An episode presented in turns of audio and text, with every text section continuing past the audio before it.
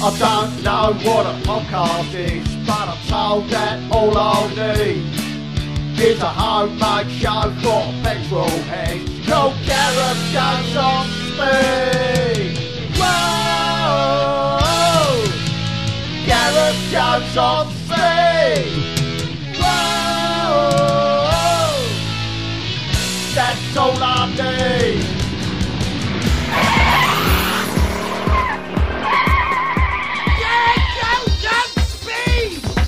You're listening to a, a special green edition of Gareth Jones on Speed. I'm Gareth Eco Jones. I'm Richard, 82% recyclable porter. And I'm Zog. Yeah, because you haven't got a last name, No, have you? I'm- I'm you, so- can't- you can't have a middle name. I don't admit, no, no, I'm lost. Oh, it's like that.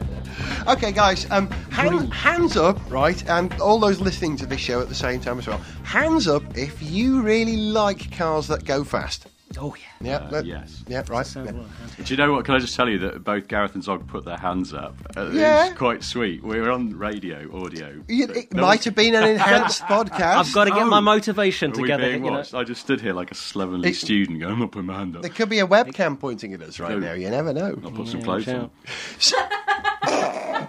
I said hands up, Richard. and Violet, can you come and stand next to me now, please? so, uh, okay, guys, uh, hands up if you like going in fast in cars. Yeah, uh, hands up. Are you starting to feel just a little bit guilty about it because of all the green stuff that goes on, and that we're intelligent people? Lots of hands up. Yeah. what are we going to do about it? Well, uh, I've just uh, started driving around in a little Suzuki Swift Sport, which is a small car that's uh, a lot of fun. And I've also just driven that Fiat Panda 100 horsepower. You, I spoke to you when you, you rang me when I was in the car. because it's a great little car. That and it's got Gareth rang me and the call came straight through. It's got a Bluetooth phone. It's got everything you want from a big car, but it's really wee and it's not very quick. But the point about it is, it's enormously good fun. Same goes with Suzuki. Same goes for a little smart roadster I used to have a couple of years ago. I do think you can have fun and enjoy driving in smaller cars. That said, if uh, you gave me seventy grand, I would go out tomorrow and buy a Jaguar XKR. Sorry. But the thing is that actually, you know, what you do as an individual driver in terms of choosing, you know, let's say a Prius over a Bentley, um, it is not going to make a huge amount of difference. Now, I'm not arguing against people making personal changes to, to help push our emissions output generally in the wrong direction, but something like that is really tinkering around the edges. It, it's making the big, you know, shift to uh, to different fuels, you know, biofuels, for example, or going to completely different kinds of energy sources in the long run that is going to make the difference. You know, Here's a little stat for you as well. Did you know that if every single person who's got a Bentley stopped driving it for a year, our CO2 emissions would go down by an almost immeasurable amount? It's something like 0.00003%. but you can actually work out what it is. Someone's actually someone's actually Well, gone to the trouble of thinking. They figuring have it out. worked it out in a theoretical way, yeah. Yeah. It's the same. If everybody in Britain who has a 4x4 swapped it for a Toyota Prius, I think our CO2 emissions would go down by 0.003%. I'm all for anything that's uh, that gets four x fours off the road. Though I, I, ju- I just can't stand them. So I, you know, I'm not gonna I'm not gonna stand up for four x fours for for a moment. But I was hanging out with some people who had some Range Rovers and Porsche Cayennes the other day, and we were discussing how long it's going to be before they have to sell these cars and buy bicycles, basically, right? They're feeling the pressure, they're feeling guilty. They won't even bring them into London. They're Yeah. afraid of what's going to happen. Now, that's kind of weird, isn't it? But is that going to last, or is that just like a, is that just a passing phase in sort of some people's? Well, it's just growing don't know. social pressure. We were I talking about this on on uh, on the show a few weeks ago when I was defending the Land Rover Discovery, which I don't want to like, but I do. But I was driving one around London, and you can feel this simmering resentment from other motorists for Hmm. you being there. Um, and I think that's a growing social pressure. And I would always defend people's right to choose. I don't particularly like people driving 4x4s in London because I think they use them like battering rams. But um, there is this social pressure against them now, and, and you can't you can't fight that. I saw there's a woman Yeah, drove a, a V8 Range Rover up my street this morning, um, really going for it over speed bumps because you can in a Range Rover, Mm. and I sort of found myself glowering at her. I think everyone we're getting dragged along in this tow of of, of resenting 4x4s and blaming them for all the evils of the earth, and and, and it's simply not true. But uh, Yeah, I mean, that, that- social pressure is growing. They are, in a sense, you know, taking an unfair amount of of the blame. And, you know, and, And it the road. Yeah, uh, yeah, yeah, yeah. Yeah, we, we should blame them for that. But uh, but yeah, but but it's you know it's power generation uh, and things like that that actually account for most of our emissions. You know, rather than personal transport. Um, but personal transport is going to have to change. You know, as so as so many other things are going to change. Uh, you know. Partly because the oil's going to run out, um, and partly because you know we are going to have to do something about the whole greenhouse gas thing. But, but, but, but, okay, here's the thing, right? You know, everyone thinks that driving, say, an electric vehicle is much greener. But where does the electricity come from? Power, Power stations. stations. And aren't power stations a hell of a lot worse than cars in terms of emissions? Yeah, Yeah, and, and, coal-fired and gas-fired, and depending on how efficient your electricity distribution network is, you know, you may actually pump more carbon dioxide into the atmosphere by driving a certain mileage in an electric car charged from the grid than you would by burning petrol in the car. You know, So at the moment, would you you're say just not these- polluting locally. So yeah, much, so all these sort of um, so-called green vehicles, it's they're feel-good vehicles, aren't they? They're, they're, they're, they just alleviate your guilt. They're not. Uh, Yeah, really in a sense they are. are they? You know? um, yeah, I mean, uh, yeah, I mean, in a sense they are sort of feel-good vehicles. They are, you know, you, uh, you know, you're making a statement, probably more than you're really making a huge contribution to helping the environment. I remember in the 80s when uh, coefficient of drag was one of the most important things when you bought a car. Audi sold the Audi 100 on its remarkable CD of 0.028, if I remember. You know, it- Point three oh. It was the Calibra that went to point two eight. was it? Hang on, it depended whether you had the wider wheels or not. It Yeah, really did. yeah, There was I only bet. one model that was very, very That's low. true. It had no engine in it or something. That wasn't the point. So, but the point, but we all found that very attractive, and there was a period where we all bought what we thought were aerodynamic and sleek cars because it meant better performance. Now, Yeah. style has overcome that, and these days we're buying bluff-fronted Square trucks. things, yeah, again, because that's what we want to project safety. You know. However, I can see a future which is probably already begun, where advertising for cars will have changed dramatically. The things that we will think that we really desire in cars, instead of being kind of performance and speed and safety, it will be doesn't harm the environment, you know, Yeah. grows daisies, something like that. Yeah, The and I think it's, it'll be another marketing tool. It'll be just as much bunk as the safety argument and stuff like. Uh, prior to that, what was it? I suppose performance before they got clamped down on that. You know, it's all it's a nebulous thing. It's like 0 to 60. No Yeah. one drives Yeah. in a way Yeah. that would get the 0 to 60 figure that's claimed in the brochure because you ruin your clutch. But it's a good selling point. Same with the environmental thing, and the case in point being the Toyota Prius. I drove one around those uh, one of those around London and outside of London for a week and didn't get anywhere near the economy that they claim. Mm-hmm. Absolutely nowhere near.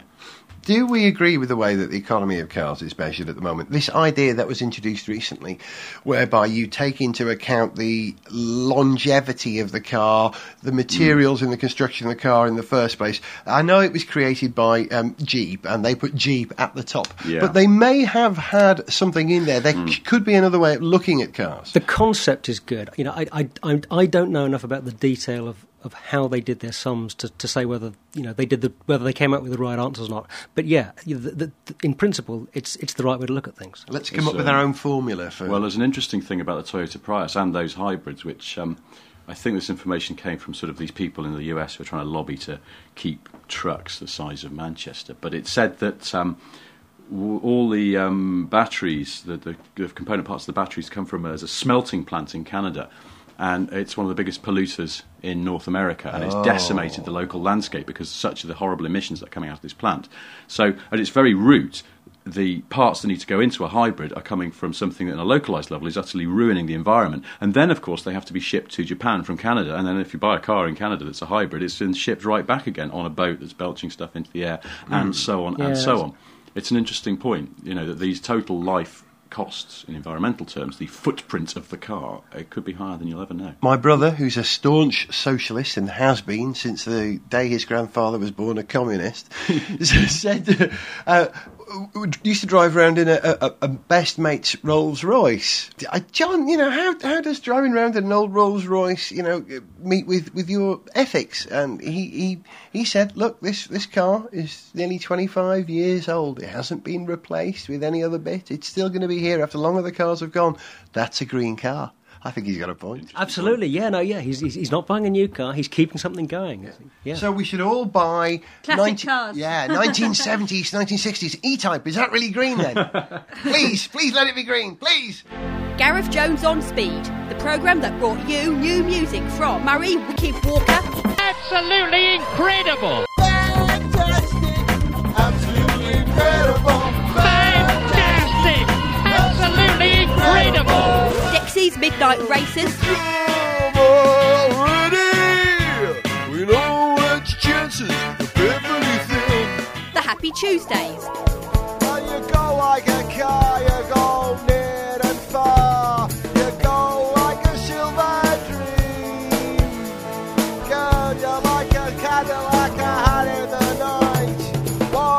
Just filled with cream. Next, we feature new music from Eminem, We had a two-tone paint that's supposed to look both blue and purple. Sounds nice. But I had a problem with the mix, and you know what? It came out green, like a teenage mutant ninja turtle. How about you, man?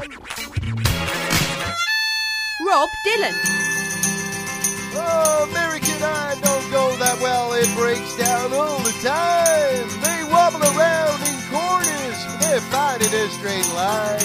Suspension like a road bridge. An engine that is clucky.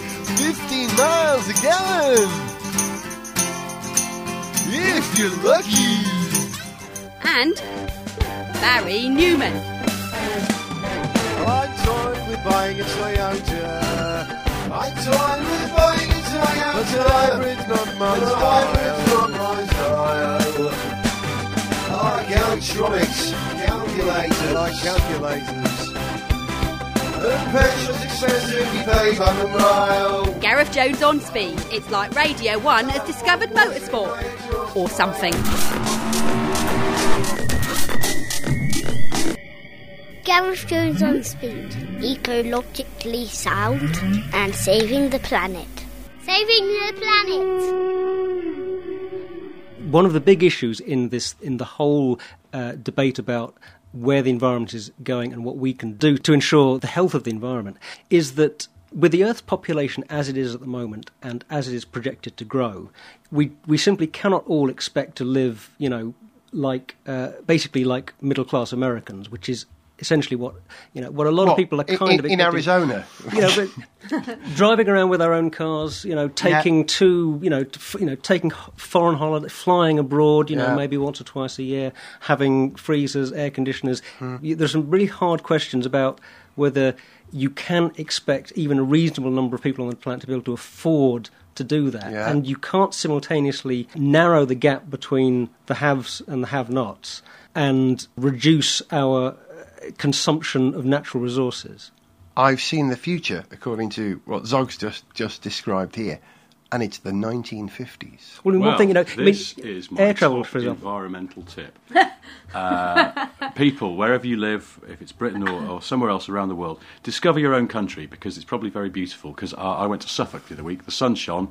I drove up there in a diesel car with a fuel particulate filter, so no carcinogens, uh, doing 40 odd miles to the gallon. So I, I felt quite smug about that. I'm not burning too Nice much clean of our conscience. Earth's precious resources. And I went to Suffolk and it was beautiful and the sun shone. And I thought, you know, there's a lot of parts of this country I haven't really seen very much of. So forget going on holiday abroad. Just celebrate the beauty and majesty of your own country, and you won't be using a dirty, filthy aeroplane either. Just, just as a final note there, Richard, Suffolk, of course, is the part of Britain along with Norfolk where if we get a six centimetre rise in the uh, ocean levels at Arctic Point, uh, we lose to the Channel. Well, enjoy it while you can. Yeah. because it may be gone.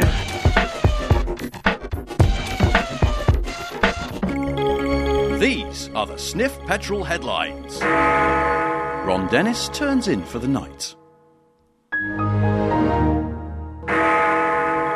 Following the old Cinquecento Sporting, Fiat announces the new 500 Shouting.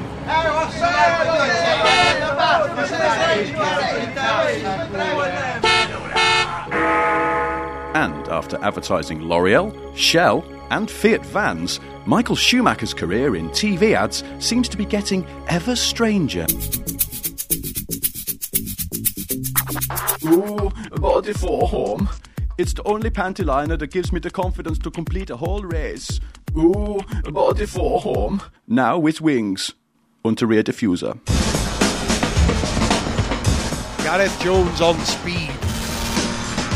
How green is your valley?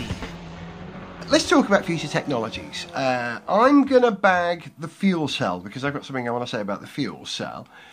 I know you're down on on hybrids, aren't you? Yeah, I think the snake oil. I, I don't really. I, I, it's good that Toyota are doing something, but I just don't. You know, it's a stopgap. My bet for the future would be, uh, as a realistic sort of medium-term goal, would be bioethanol. Zog, that's what you were. Well- that's your belief, isn't it? Well, I'm going to go for two if I, ca- if, if I can. First technology is, is, yeah, is yes, bioethanol, but better bioethanol because there is a certain amount of, you know, very valid criticism of the way that bioethanol production is being talked about at the moment. That essentially it pushes the price of maize up.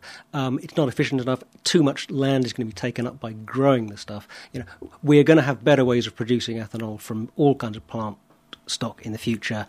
Uh, that's important. Uh, second one, um, in all seriousness, you know, I, I- can't see any alternative to us actually putting huge mirrors in space in about 50 years, 100 years' time, because I just... I love it when you think like this. I just, you know, I really don't think that um, the planet is going to get it together uh, enough to do anything about uh, emissions in time.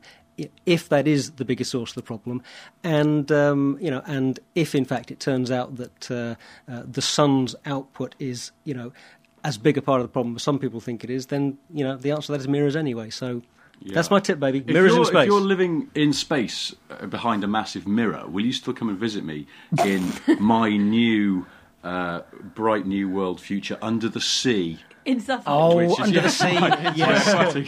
Uh, it's the solution to Su- everything. Live Suff- under the sea. It's Suffolk fine. under sea. Is it? Suffolk under. Listen, as a Welshman, right, I'm putting my money on the fuel cell. It's a Welsh invention. Did you know that? Yeah. A Welshman invented the fuel cell. I've forgotten his name. I've got it written down. Wasn't here. it the fuel cell then? fuel cell? well. Uh, Over Wi- 100 years ago, wasn't it? It was William Robert Lee, 1839. We wrote about this, didn't we, for that Ah, museum clever thing? Um, he was the first man to uh, suggest the idea that um, uh, if you mixed uh, uh, hydrogen and oxygen in the presence of an electrolyte, you get electricity and water. So there you go. Uh, the fuel cell is Welsh. Uh, Ah. it, it got us to the moon. It got us Uh, to the moon. So the, the future of And maybe eco it's driving is gonna Welsh. Get us Can in I just trouble do down a, here. a, a seamless local radio style link? Speaking of Wales, Gareth. Yes, Wales, Richard. I don't know whether you saw this week, but uh, Yeah, Connaught, uh, who Oh, uh, yes. a bunch of engineers bought the old Connaught sports car name, uh, came up with this hybrid coupe. Yes. Uh, which is a bit odd for a couple of reasons. First of all, it seems to have the back off an old Austin 1100. Yes. And secondly, uh, it's a hybrid. It has a petrol engine and obviously electric drivetrain. But the petrol engine is uh, a a, very low capacity V10. Yeah. Now, Low I'm no engineer, but I'm telling you, the way to make engines efficient is to minimise internal friction. Yes, right, Ten cylinders. And it's two and a half litres I something. don't engine. understand that. No. Anyway, uh, news uh, in the past couple of weeks has been that uh, Connaught, uh, they've been busy developing the car. They had no factory to build it in. Thanks to the generous people at the Welsh Development Agency, they are going to establish their factory in South Wales. Okay, so I've come here to Connaught, and I have to say it's very quiet, this hybrid engine. Um, no, actually, the, the car isn't running. Um, it's my colleague here trying to pronounce the name of the place we're putting the factory in. No. No. No, no, no, no, no, no, no, no. I just keep keep trying, keep trying. No, please don't. I'm soaked.